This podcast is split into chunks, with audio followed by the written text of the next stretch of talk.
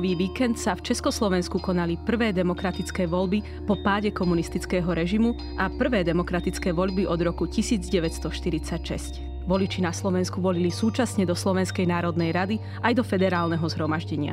Účasť na voľbách bola bezprecedentná. Komentátori stranám vyčítali amatérizmus a často podobné volebné programy. To však málo koho obralo o eufóriu. Voliči sa spolu s novovznikajúcimi politickými stranami viezli na vlne nadšenia z novembrových námestí. Bežní ľudia na Slovensku sa prvé mesiace demokracie cítili byť suverénnym, aktívnym a počuteľným zdrojom moci. V roku 1990 sa viac ako kedykoľvek potom a kedykoľvek predtým na politike podielali aj bežní občania. Napokon verejnosť proti násiliu, najväčšie politické zoskupenie, ktoré vzýšlo práve z novembrových námestí, vnímalo svoju úlohu v zaistení dialógu medzi občanmi a štátnou mocou. Malo ambíciu aktívne počúvať, odhaľovať, pomenovať a analyzovať problémy bežných ľudí. Zdá sa, že väčšina občanov v to úprimne verila. Hlasy júnových voľbách napokon odovzdalo vyše 95% všetkých oprávnených voličov. O pár mesiacov neskôr sa však začína šíriť sklamanie. Sklamanie, ktoré dnes mnohí vnímajú ako začiatok konca ponovembrového nadšenia z demokracie a tiež prvé štádium súčasnej podpory autoritárskym hnutiam a vodcom. V nasledujúcich minútach sa pozrieme na prvé formatívne mesiace modernej demokracie na Slovensku. Aký bol náš prvý krok k demokracii a aký bol náš prvý rok demokracie? Aké témy vyvolávali vášne? Na čom sa v lete 1990 dokázali posekať aj dobrí známi? Čo si väčšina občanov predstavovala pod pojmom demokracia? A prečo sa často hovorí o rýchlom sklamaní z demokracie? Moje meno je Agáta Šustová-Drelová a v Historickom ústave Slovenskej akadémie vied sa venujem výskumu najnovších dejín. Mojím dnešným hostom je historik Matej Ivančík z Filozofickej fakulty Univerzity Komenského. Matej Ivančík sa vo svojom výskume dlhodobo zaoberá prechodom k demokracii so zameraním na ekonomickú transformáciu.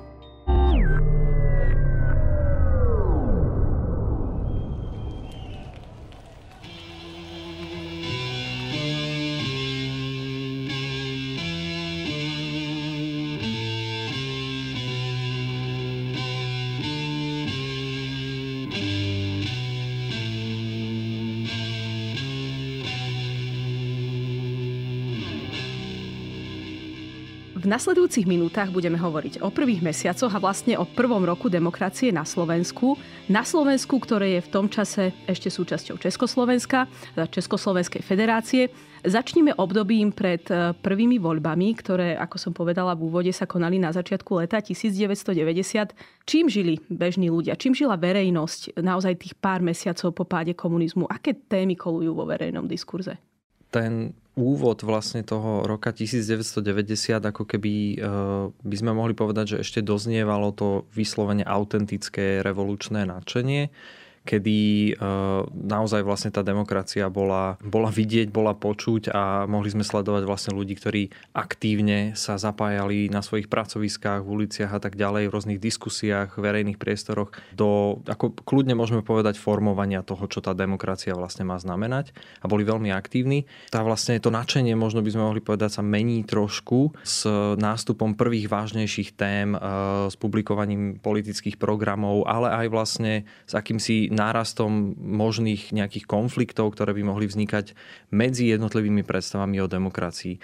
Čiže e, spoločnosť žije demokraciou doslova, hoci to znie ako floskula, ale e, začína sa obávať o ten ďalší vývoj a začína vlastne sa stávať na rôzne názorové pozície, pokiaľ ide o ekonomickú transformáciu, e, otázky vyrovnávania sa s minulosťou, otázky federácie a, a iné podobné témy, takisto environmentálne témy a tak ďalej. Kto sú tí hlavní aktéry tohto obdobia? Tohto obdobia hlavní aktéry sú stále predovšetkým VPN, teda jednotliví predstavitelia VPN a či už tí, ktorí boli známi proste z, z tých tribún, e, alebo to boli potom e, ľudia, ktorí e, tvorili takú tú kabinetnejšiu politiku v rámci niečoho, čo sa vyvinulo neskôr ako koordinačné centrum a VPN. No a potom samozrejme netreba zabúdať aj na nové politické, ale aj akési semipolitické, občianské alebo aj nepolitické síly, ktoré sa zapájajú zapájajú do tej verejnej diskusie a do, do, toho, do toho demokratického kvasu. Boli to, boli to ľudia, ktorí sa istým spôsobom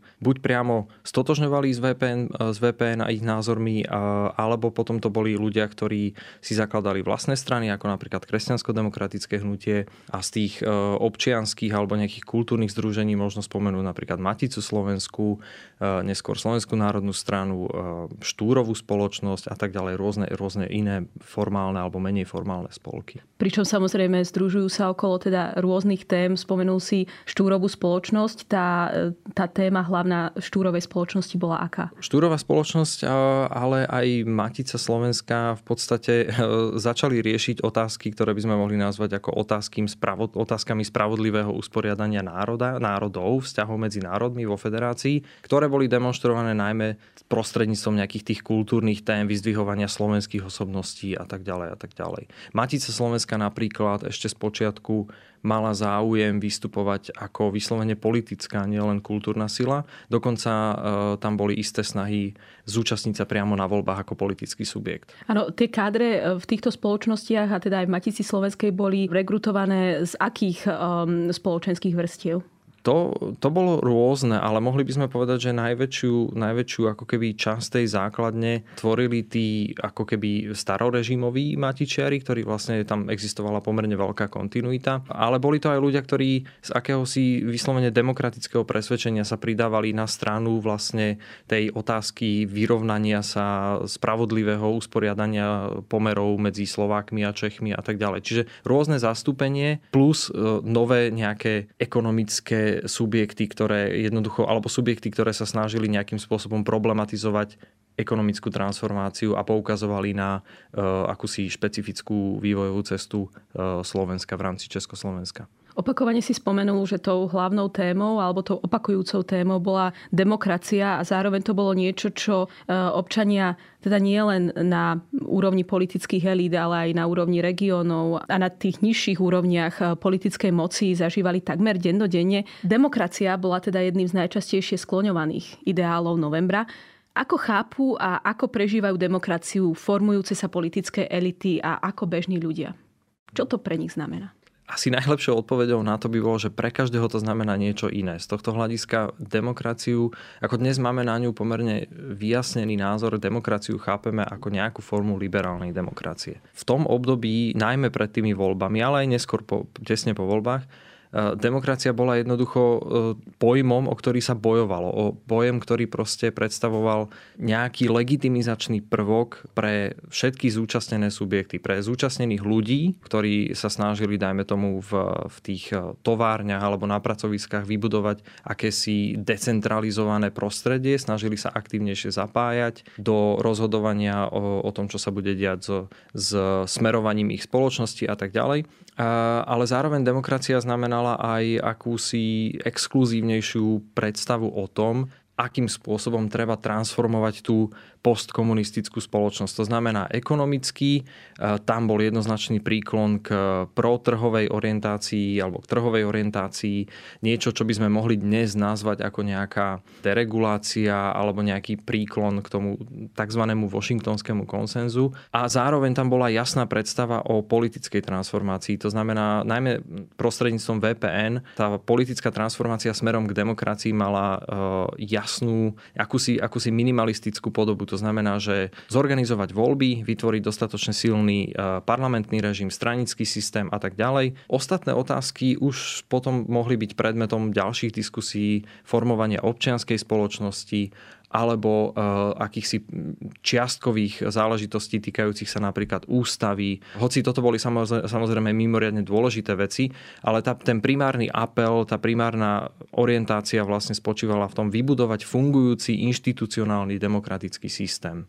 Áno, a keď teraz hovoríme, e, spomenul si teda liberálnu demokraciu a keď sa pozrieme na ten vzťah medzi e, zastupiteľskou a priamor demokraciou, tak kde sa v tejto, v tejto typológii pohybovalo to zmýšľanie? Teda vravel si, že ten postoj bol rôzny. Predpokladám, že sa to pohybovalo práve na spektre medzi týmito dvoma chápaniami demokracie. A a, a praxami demokratickými. Áno, áno. Tam je, je taký, možno by som spomenul taký zaujímavý príklad. Jeden dokument vlastne e, z produkcie VPN, jeden z programových dokumentov, ktorý sa snažil apelovať práve na občanov, aby prišli k voľbám, v podstate vyzdvihoval úlohu participatívnej demokracie tej zastupiteľskej demokracie. Finálna verzia toho dokumentu napríklad už neobsahuje ten pojem participatívny, ale obsahuje ten pojem demokracia. Tam je vidieť, že vlastne aj v rámci VPN si uvedomovali existenciu tohto sporu.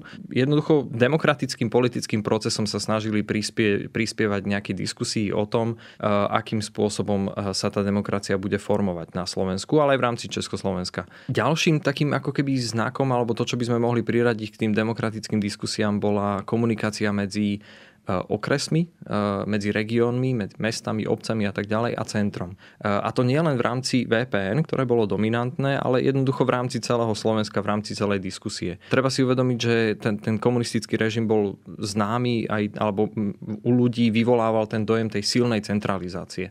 Toto je niečo, čo sa v podstate snažili ľudia ako keby prirodzene vo vzťahu k štátu, vo vzťahu k moci odstraňovať alebo minimalizovať. Čiže veľká väčšina ľudí mala nepochybne predstaviť predstavy také, že e, demokracia znamená decentralizácia moci a ich väčšia účasť na moci. Tam vznikajú potom tie prvé konflikty, z ktorých neskôr ťažia e, ostatné subjekty.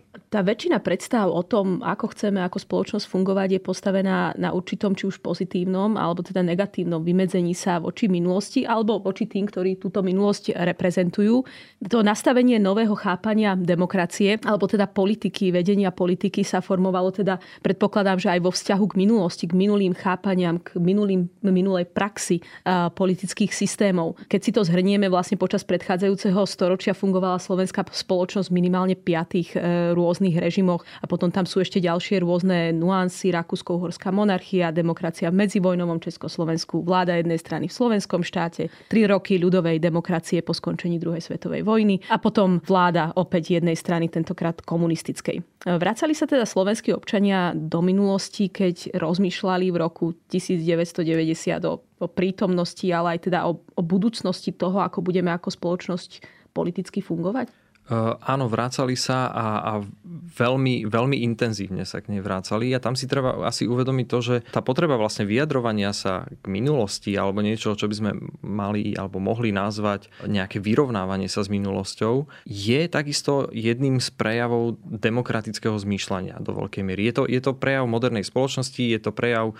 špeciálne v takýchto ako keby intenzívnych zmenách spoločnosti, vtedy jednoducho proste uh, prichádza aj k takýmto snahám. Je to to vidieť samozrejme aj na účasti ľudí na námestiach, ktorí proste demonstrujú za alebo proti nejakej konkrétnej historickej osobnosti, aby sa stala súčasťou toho národného kánonu. Eh, ale je to vidieť aj napríklad na dennodenných diskusiách v tlači, kde jednoducho intelektuáli, umelci, ale aj bežní občania sa vyjadrujú k historickým témam. Tam takisto prebiehal spor o to, ktorá verzia našej minulosti bude tá, ktorú je hodné nasledovať. A e, to, to, čo teda by som iba zdôraznil, je to, že vlastne tento spor je v podstate akokoľvek e, antagonisticky sa môže javiť, je to v podstate istým prejavom demokracie. Slovensko v tomto nie je úplne ako výnimočné. Ak sa pozrieme na ten stredoeurópsky kontext, e, podobné diskusie prebiehali v Polsku, prebiehali v Maďarsku, prebiehali v Česku, v českej časti Československa a tak ďalej. Čiže ako Slovensko z tohto hľadiska je úplne e, evidentnou súčasťou toho nejakého stredoeurópskeho príbehu toho v tom postsocialistickom, postsovietskom priestore. Čiže aké, o akých osobnostiach napríklad hovoríme, o akých minulostiach? E, mohol by si spomenúť nejaký príklad takej e, verejnej zrážky? Tam je, tam je otázka tá, že nakoľko vlastne, uh, nakoľko vlastne tieto historické diskusie alebo diskusie o histórii sú primárne a nakoľko sú odrazom iba nejakej vedľajšej, alebo teda sú iba nejakým vedľajším odrazom proste politických debát. Uh, to je asi, asi zložitejšia otázka, ale v podstate vieme tam odsledovať ako keby nejaké dva základné uh, motívy alebo dve základné línie zväčša vlastne strany, ktoré sa, alebo strany a intelektuáli, osobnosti, ktoré sa hlásili k tomu liberálne demokratickému usporiadaniu spoločnosti, sa snažili nájsť v tej minulosti príklady a osobnosti, ako napríklad Slovenské národné povstanie, alebo Milan Rastislav Štefánik, aj Ludovič Štúr napríklad, ktoré reprezentovali akúsi Mm, akúsi konštruktívnu stránku tých slovenských dejín, kedy Slovenska, slovenské dejiny sa stávali, mohli by sme to tak vznešene povedať, dejinotvorné. Stávali sa vlastne istým príkladom nejakého morálneho následovania. Áno, kedy sa tá spoločnosť zoprala niečomu, budovala niečo pozitívne a tak ďalej. Na druhej strane tam boli hlasy, ktoré by som nie nevyhnutne zaradil do nejakého nacionalistického alebo, alebo postludáckého narratívu. To boli hlasy, ktoré sa snažili ako keby vysporiadať aj s e, otázkami e, existencie e, slovenského štátu počas druhej svetovej vojny, alebo s osobnosťami ako boli Andrej Hlinka alebo Jozef Tiso, ktorí jednoducho považovali Niektorí z nich samozrejme boli autentickými nacionalistami. Ale, ale mnohí, mnohí z nich jednoducho sa snažili iba vyjadriť k tej diskusii, ktorá, ktorá istým spôsobom prebiehala na pozadí toho spravodlivého usporiadania alebo toho príbehu o spravodlivom usporiadaní medzi českou a slovenskou časťou spoločnosti.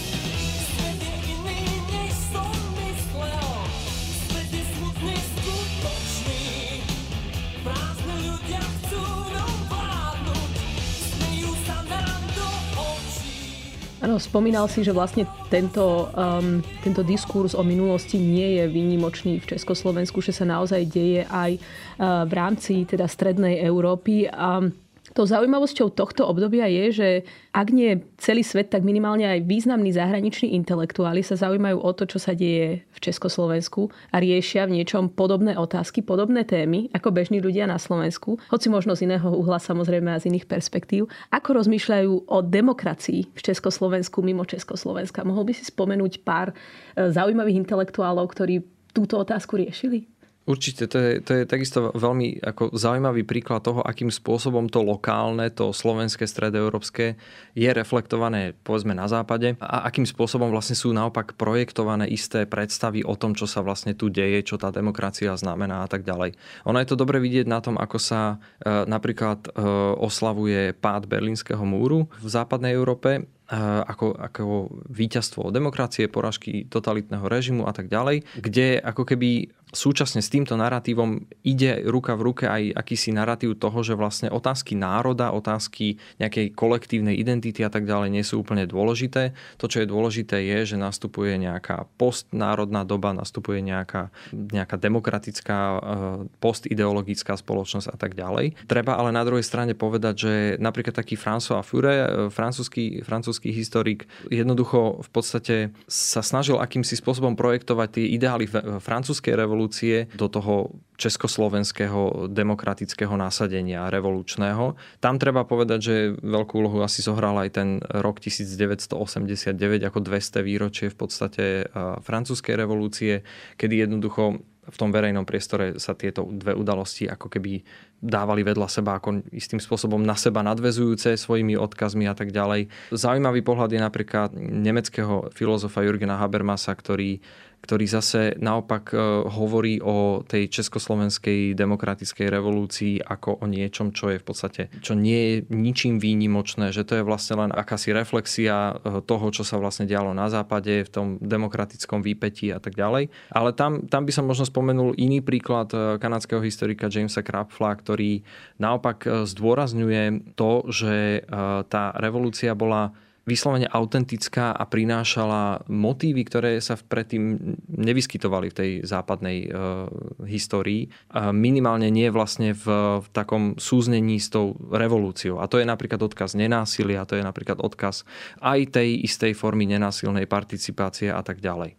Junové voľby teda vyhrá VPN a sformuje novú vládu s kresťansko-demokratickým hnutím, ktoré skončilo na druhej priečke. Napriek tomu, že dlho bolo považované za teda favorita volieb, aké sú prvé mesiace vládnutia tejto formácie? Je to vlastne prvýkrát, keď vládnu na ostro a vlastne s plnou legitimitou.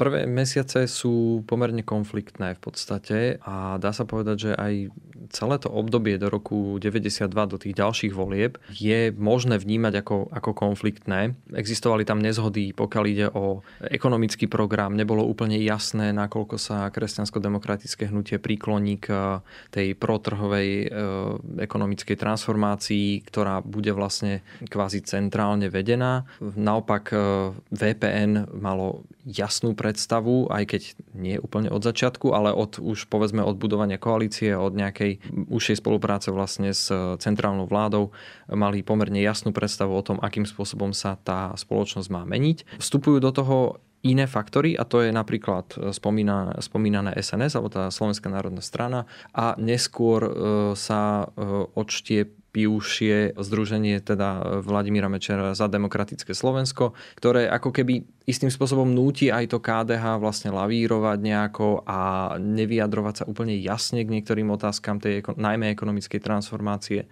a tak ďalej. Nechcem povedať, že súhrou okolností, ale skôr možno nejakými tými e, determinantami toho politického boja dochádza k tomu, že to KDH vlastne sa nakoniec e, jasne prikloní ako keby na stranu tej e, ekonomickej transformácie, hoci s, s výhradami a tak ďalej. Okrem toho sú tam samozrejme aj spory týkajúce sa toho, čo sme e, sa rozprávali e, o, o minulosti, akým spôsobom interpretovať minulosť.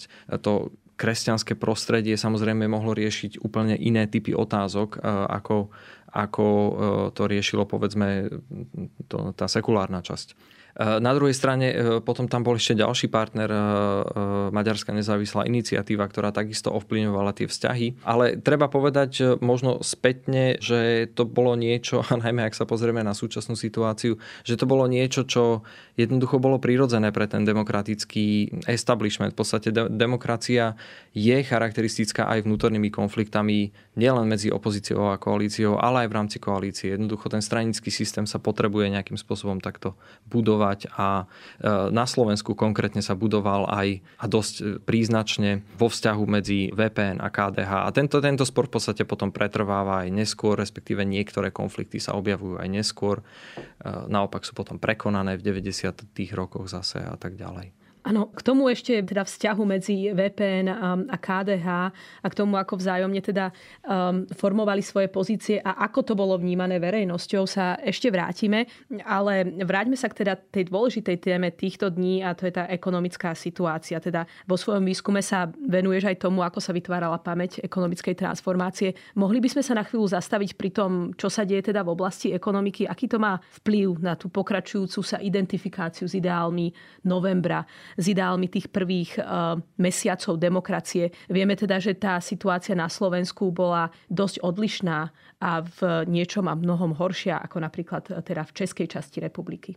Tá otázka ekonomickej transformácie eh, tu nevieme jednoducho oddeliť od tej otázky tej demokratickej transformácie.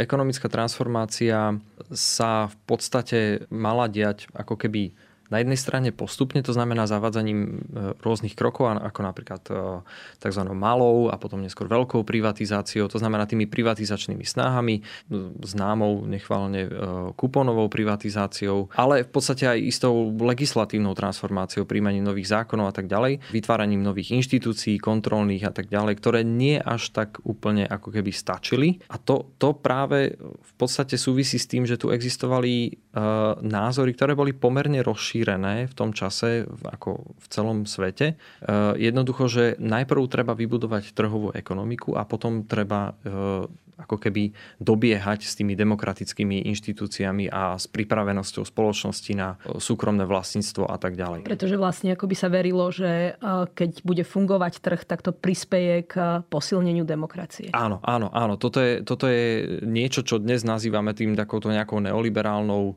povedzme dogmou, alebo ako to nazvať. E, jednoducho trh a životaschopný trh znamená vybudovanie demokracie. Toto je niečo, čomu vtedy aj mnohí slovenskí predstavitelia ako napríklad Jozef Kučerák alebo e, aj e, neskôr Ivan Mikloš, verili v podstate. Verili tomu úplne autentický, treba povedať, aj keď na druhej strane by som povedal, že nie všetky okolité štáty sa podujali vlastne túto klausovsko, touto istouto klausovskou miklošovskou cestou v podstate. Spomeniem možno, možno prípad Slovenska, ale aj niektorých menej ekonomicky úspešných štátov, ako napríklad Bulharska, ktoré zvolili cestu tzv. gradualistickej transformácie. Tam jednoducho dochádza k tomu, že to, čo je typické pre Slovensko v tomto období, je, že tieto otázky ekonomickej transformácie a konkrétnych typov ekonomickej transformácie sa spájajú aj s konkrétnym typom o usporiadaní vzťahov medzi Čechmi a Slovákmi. E, ako si spomínala, tá slovenská ekonomika bola o mnoho viac orientovaná na krajiny bývalej e, RVHP. Po rozpade RVHP v podstate dochádza k tomu, že e, slovenské, slovenské firmy strácajú odbyt, sú o mnoho viac orientované na ťažký priemysel v porovnaní s Českou republikou, ktorá o mnoho viac obchodovala so Západom, ktorá o mnoho viac vlastne bola zameraná na ten sektor služieb a na viac rozvinuté, pochopiteľne samozrejme viac rozvinuté časti hospodárstva. A toto všetko vlastne vlastne nútilo zaujať niektorých predstaviteľov tých slovenských ekonomických elít nejaké stanovisko, ktoré sa viac prikláňalo k tej tzv. špeciálnej slovenskej ceste e, alebo tomu gradualistickému prístupu. Tam je potom ale tá otázka, že či to robili čisto pragmaticky, to znamená, že sa snažili udržať si svoje pozície, alebo jednoducho, či tomu intelektuálne verili. To, čo ako historikov a historičky zaujíma, v podstate nemusí byť nevyhnutne tá motivácia, ale skôr to, to prevedenie následné potom. Spomínal si kanadského historika Jamesa Krapfla, ktorý teda hovorí, alebo jedna z jeho takých téz je tá, že v tomto období ekonomickej transformácie a transformácie ekonomiky, ktoré teda, alebo na ktorom mala veľký podiel aj tie tzv. podnikové rady, bolo dôležitým momentom, kedy sa teda formuje ten vzťah občanov k demokracii, pretože toto bol jeden, tie podnikové rady boli vlastne jedna, jedno z miest, jedno z priestorov, kde sa občania podielali na akoby priamom výkone určitej moci, ekonomickej moci. A, a zároveň teda Krapfel vlastne tvrdí, že zlyhanie týchto podnikových rád do veľkej miery ovplyvnilo proste následné sklamanie z demokracie. A ako to vidíš ty?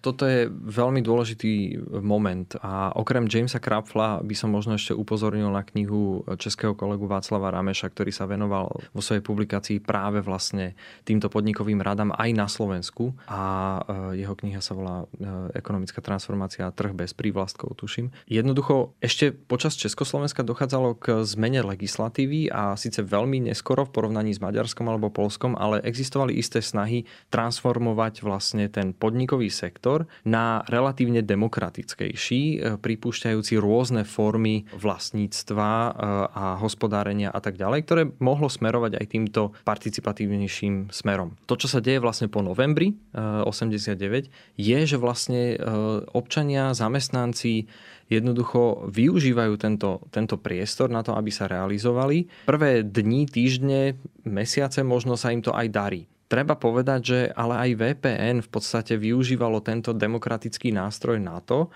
aby sa zbavili povedzme tých starých komunistických predákov v tých podnikoch a tak ďalej. Čiže e, istá všeobecná akceptácia jednak tou politickou elitou, ale jednak aj e, občanmi vlastne tam bola prítomná.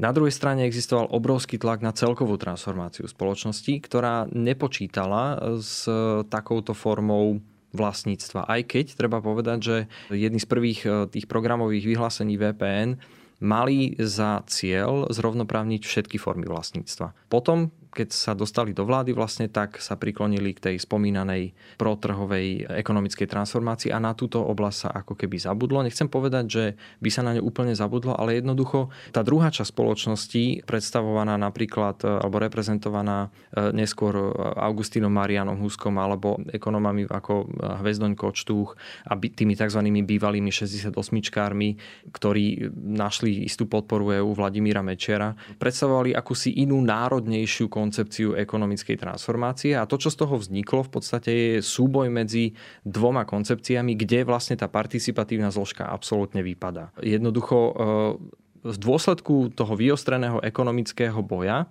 pardon, politického boja o ekonomických predstavách dochádza aj k tomu, že jedna z týchto dôležitých zložiek demokracie, vlastne, ktorá bola prítomná aj v novembri a tesne potom sa na ňu úplne zabudlo, bola nahradená a tak ďalej. A, a dodnes ako keby aj si nesie istú stigmu. Keď sa dnes pozeráme na začiatky demokracie na Slovensku, často sa hovorí o sklamaní a niekedy aj priamo teda o sklamaní z demokracie. Moja otázka je, Nebolo by na mieste hovoriť skôr o sklamaní z absencie priamej demokracie. V prípade komunistického režimu sa často hovorí o spomienkovom optimizme, o nostalgii. Nie je to v prípade v prvých rokov demokracie trochu naopak, v zmysle, že v tých kolektívnych spomienkách prevládla, prevláda taký spomienkový pesimizmus, e, ktorý je vlastne zbytočne príkry na aktérov týchto zmien? Toto je veľmi zaujímavé, tá pozitívna socialistická nostalgia a tá negatívna spomienka na tie 90. roky. Aj zo strany toho liberálno-demokratického spektra, aká si vlastne redukcia toho obdobia len na ten určite prítomný zločin a vraždy a mafiu a takéto veci jednoducho nie úplne ako keby zodpovedá aj tomu, čo by si možno tie 90 zaslúžili z tohto hľadiska. Napriek tomu, že v žiadnom prípade nechcem povedať, že by tu tieto veci neboli prítomné a dokonca mohli byť vyslovene určujúce, ale 90. roky v podstate znamenajú aj istú formu vyrovnávania sa so slobodou, znamenajú istú formu vyrovnávania sa s tým, akým spôsobom sa má spoločnosť zapájať do, do politickej diskusie a tak ďalej jednoducho v prípade Slovenska, pretože tam si treba uvedomiť, že nie všade to takto je. Ak by sme sa pozerali napríklad na Polsko alebo na Maďarsko, tie 90. roky proste e, majú troška iný charakter a sú akýmsi víťazstvom toho, čo Ivan Krastev nazýva tým liberálnym konsenzom. Jednoducho niečím, akýmsi demokratickým vyvrcholením toho, tej liberálnej demokracie. Na Slovensku sa to nepodarilo takto. Na Slovensku teda od toho 92. do 98. vládne Vladimír Mečiar Mečiar a ten neúspech tých e, VPN-károv a teda následne na to nadvedzujúcich subjektov je vlastne ako keby odčinený až v tom 98. A vtedy sa ako keby e, začínajú na Slovensku až tie pozitívne 90. alebo u nás už v prípade 0. roky. Čo je príbeh, ktorý končí v tej strednej Európe skôr. A zase je to potom vidieť tým, že kedy nastupuje ten klasickejší populizmus v tých okolitých krajinách a u nás dajme tomu o niečo neskôr zase. Čiže to ako takéto väčšine dobiehajúce Slovensko je tam asi, asi citeľné. Čo asi vedeli ľudia, ktorí riadili tento štát o drobných starostiach drobného ľudu? Nežiadame hlavy, ale zoberieme veci do vlastných rúk v každom prípade však e, môžeme uzavrieť, že ten rok 1990 bol rokom teda demokratickej praxe, bol rokom, ktorý vlastne prináša e, mnohé, čo patrí k e, vzniku demokratického systému, konflikty, nadšenie, ale zároveň aj sklamanie, zostup nových politických subjektov a rozbijanie starších politických subjektov. Prosto všetko, čo k začiatkom demokracie patrí. Matej Ivančík, ďakujem za rozhovor.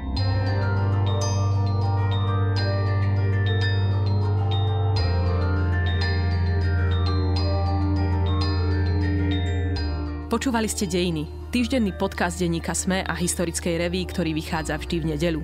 Nájdete ho vo vašej obľúbenej podcastovej aplikácii alebo na sme.sk lomka dejiny. Ak sa vám podcast páči, môžete ho v podcastovej aplikácii ohodnotiť, pomôžete nám ho tak dostať k viac poslucháčom a poslucháčkam. Ak nám chcete zanechať odkaz, napíšte nám na mail na dejiny sme.sk alebo sa pridajte do podcastového klubu denníka Sme na Facebooku. Som Agáta Šustová-Drelová a na tejto epizóde sa spolu podielal aj Viktor Hlavatovič.